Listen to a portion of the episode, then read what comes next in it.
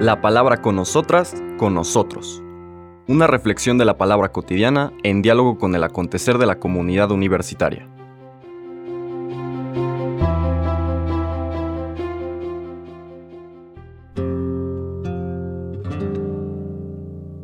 Hola, buenos días.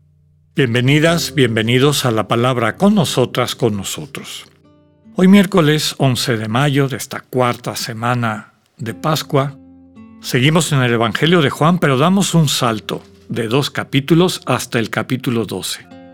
Es un poco difícil para poder seguir la mistagogía de Juan, porque desde luego que él tiene un proyecto que, que, va desarrollando, ¿verdad?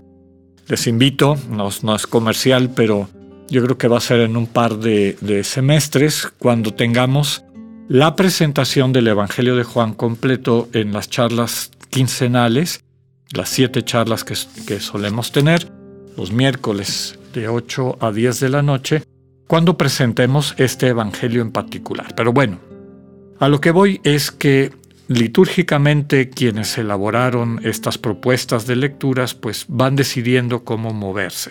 Vamos a tratar de explicar por qué este salto del capítulo 10, relato del buen pastor, al capítulo 12, con una temática específica, pero no por eso desvinculada. Los versículos 44 al 50 dicen, En aquel tiempo exclamó Jesús con fuerte voz, el que cree en mí no cree en mí, sino en aquel que me ha enviado. El que me ve a mí, ve a aquel que me ha enviado.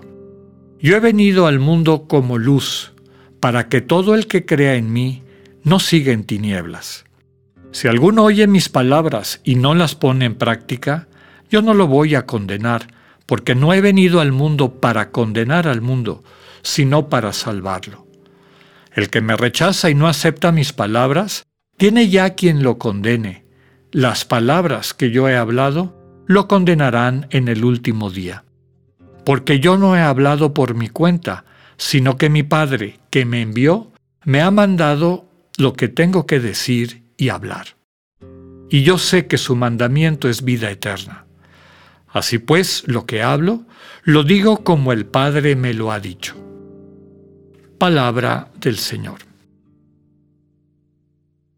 Decíamos que la lógica litúrgica, es decir, la lógica que siguen las lecturas a lo largo del año, que es una catequesis desde luego, pues todos nosotros y nosotras lo hemos experimentado. El domingo se, lee algo en la primera lectura normalmente del Antiguo Testamento, la segunda lectura algo del Nuevo Testamento, el Evangelio en particular, eh, que es el centro de toda la experiencia de, la liturgia de la palabra, cada uno de ellos tiene su especificidad y quienes han buscado estas lecturas van tejiendo lo que podemos llamar una catequesis, una enseñanza, tomando pinceladas, colores, matices de distintos textos de la Sagrada Escritura para ir transmitiendo una temática que confluye finalmente en la revelación de Dios en Cristo. Por eso ahora dan este salto de dos capítulos, del décimo al, décimo segundo, pero fíjense cómo están vinculados. Vuelve a subrayar donde nos quedamos en el capítulo 10. Jesús y su Padre son uno, no son lo mismo, son uno que no es lo mismo. Es decir, nada les separa, su comunión es tan grande que quien ve al Hijo ve al Padre. Eso lo transmite el Evangelio mismo Evangelio de Juan un poquito más adelante en el capítulo decimocuarto. Pero entonces Jesús y el Padre son una unidad, viven en comunión, una comunión tan grande que Jesús, podríamos decir que es el lenguaje del Padre en humano. Jesús es Dios comunicándosenos en humano, quiere decir, en un lenguaje que nos es perceptible, inteligible. Los etólogos, que son las personas que estudian el carácter, eh, la conducta de los animales, por ejemplo, nos pueden decir, bueno, y a veces no necesitamos que nos lo expliquen, ya mucho tiempo de experiencia nos permite interpretar, por ejemplo, un perrito que mueve la cola, pues sabemos que está contento. Si mete la cola entre las patas, quiere decir que está sumiso ante otro perro que percibe con más poder que él, etcétera, etcétera. Pero lo que voy es, cada especie tiene una serie de elementos de su lenguaje que no siempre nos son accesibles. A veces sí necesitamos un etólogo. Cuando oímos un tipo de canto de un pájaro te dice está en estrés o está contento o está llamando a su pareja. En fin, eso no lo entendemos. Necesitamos a alguien que nos lo explique. Valga esta eh, comparación para decir que desde la perspectiva y experiencia cristiana, Jesús el Señor, palabra de Dios encarnada, es Dios hablándonos en humano. La comunicación humana no se circunscribe meramente a palabras. Lo sabemos, un gesto, una manera de ver, la misma entonación, ¿no? Aquel chiste tan conocido de, de la parejita que se dan el mismo saludo. ¿Cómo amaneciste, viejita? Recién casados, después de 10 años, después de, perdón, de 20 años, después de 40 años. Y dependiendo del el tipo de entonación, la misma frase, ¿cómo amaneciste, viejita? Pues cambia de sentido. A lo que voy es, todo este texto, desde el anterior hasta el de ahora, está subrayando que en Jesús en la comunicación completa del Señor, no solo el discurso, las acciones, el estilo, el contexto, con qué personas interactúa, de qué manera interactúa, a qué le da importancia, a qué le resta importancia, es una comunicación de Dios.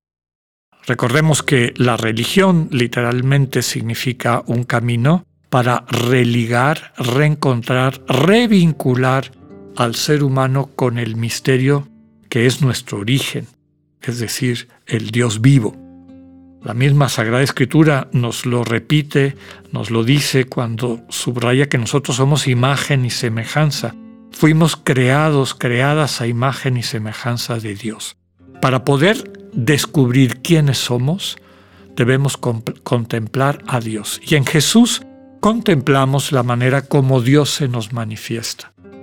De hecho, eh, San Ignacio centra toda su espiritualidad, y yo digo es parte fundamental de la espiritualidad cristiana, que si, si contemplamos a Cristo, tarde o temprano nos reconocemos en Él, en su lenguaje, en sus actitudes, en su manera de ser bendición para los demás, y ahí encontramos la vocación de nuestra vida, amar de una manera particular, concreta, pero finalmente el amor que significa, el tomar lo que eres y tienes y ponerlo en juego para verlo convertido en bendición para quienes te rodean. Que les nutra la vida, que les haga sentir más plenos, más alegres, más reconocidos, etc. Esa relación de amor, que es la que tiene el Padre con el Hijo, es la que el Señor nos quiere transmitir a través de todo el mensaje de los Evangelios.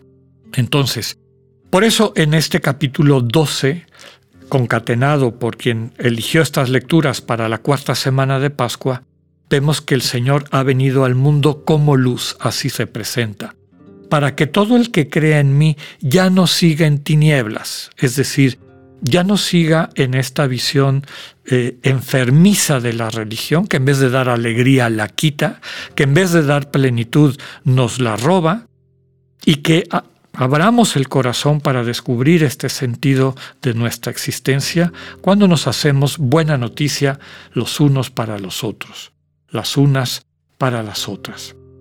Termina diciendo y subrayando lo que todo el Evangelio presenta. Dios no juzga, Dios no viene a condenar. Su naturaleza no es condenar, es dar vida. Pero el drama de Dios es que para incorporarnos en su vida nos tiene que dar libertad. El verdadero amor es el amor de quien ama libremente. No se pueden separar la libertad del amor divino, del amor que nos lleva a la vida eterna. Y si hay libertad, hay posibilidad de elección y si hay posibilidad de elección, podemos optar, elegir algo equivocado. Por lo tanto, la condenación no viene de Dios, viene de nosotros mismos. Realmente la ausencia de salvación en nuestras vidas no es que Dios venga a condenarnos, sino que nos autoexcluimos por un ejercicio erróneo, por lo desde luego equivocado, confundido de la libertad, y ese es el peligro que el Señor quiere subrayar y del que nos quiere evitar, o el peligro que quiere evitar en nuestras vidas. Sigamos escuchando estos mensajes alrededor del tema El buen pastor, que es luz, que es puerta y que nos están acompañando a lo largo de esta semana. Que tengan un buen día, Dios con ustedes.